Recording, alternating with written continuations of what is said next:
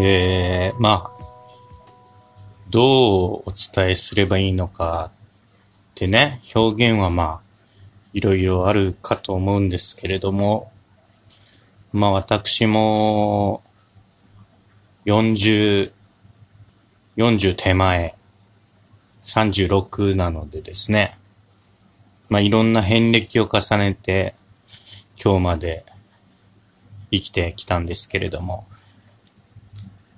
まあプラプラしていたことがあったんですね。まあ今ももうプラプラ、ほとんどプラプラ。どんな風に今日プラプラしようかなみたいなことを考えるような毎日なんですけれども、もっとプラプラしてたんですね、当時。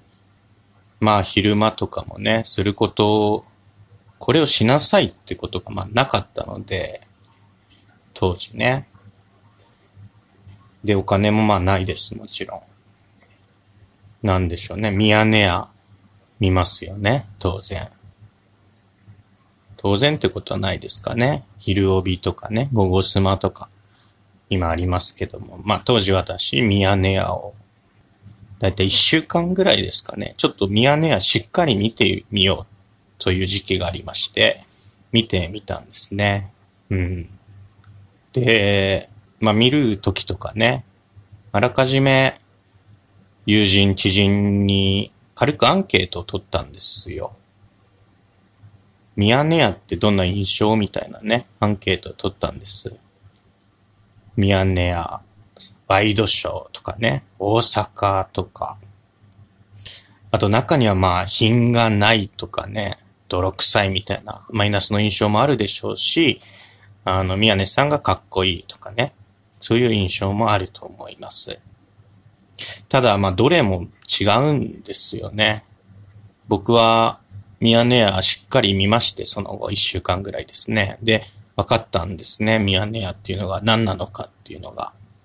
あの、たった一つのテーマで、2時間3時間ぶち抜きで撮る。というのが、ミヤネ屋ですね。ミヤネ屋のただ一つの特徴。ですね。誇張して言うならですよ。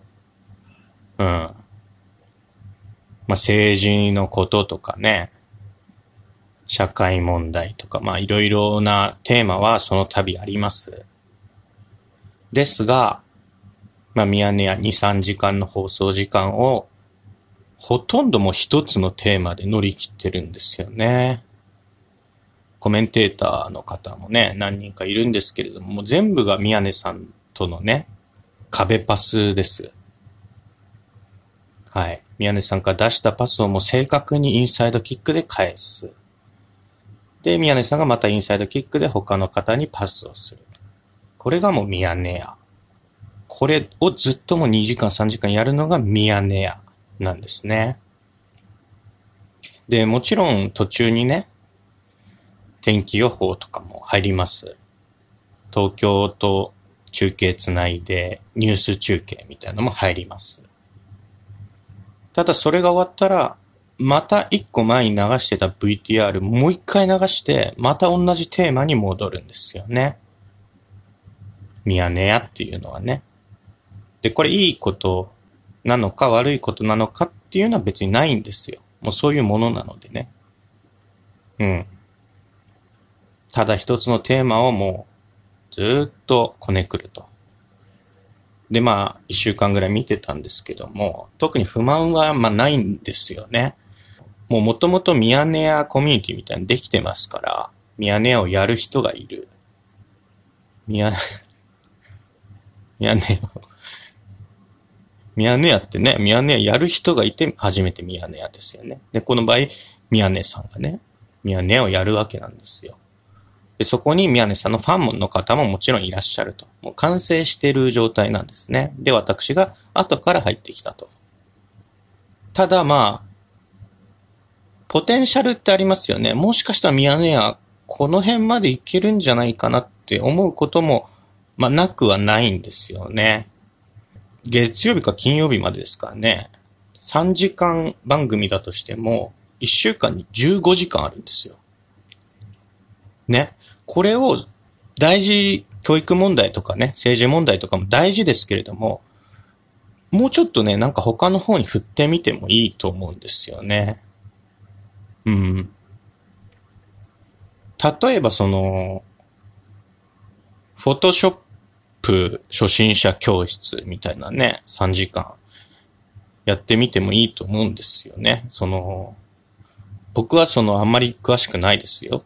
フォトショップっていうのはね。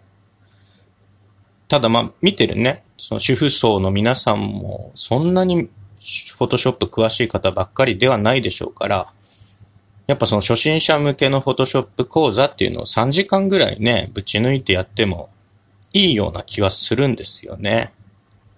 うん。で、揃ってますからね、武器は。コメンテーターの皆さんとかね。レイヤーってな、なんなのレイヤーってとかね。マスクって何？とか、コメンテーター、その、強めに当たってくるコメンテーターの方とかは言いますよね。それを、なんかこうね、宮根さんがいなして、専門家の方に聞いてみましょうとか、見てみたいですもん。地上波の生放送で、フォトショップ講座見てみたいです。あとやっぱガダルカナルタカさんですよね。うん。何でもできます、ガダルカナルタカさんは。もう、切り口をわーっと広げることもできますし、最後のオチをつけることもできますよね、ガダルカナルタカさんって。フォトショップのことを聞いてもね、きっと、軍団で例えるならとか、言ってくれますよね。うん。やっぱありがたいわけですよね、そういう時に。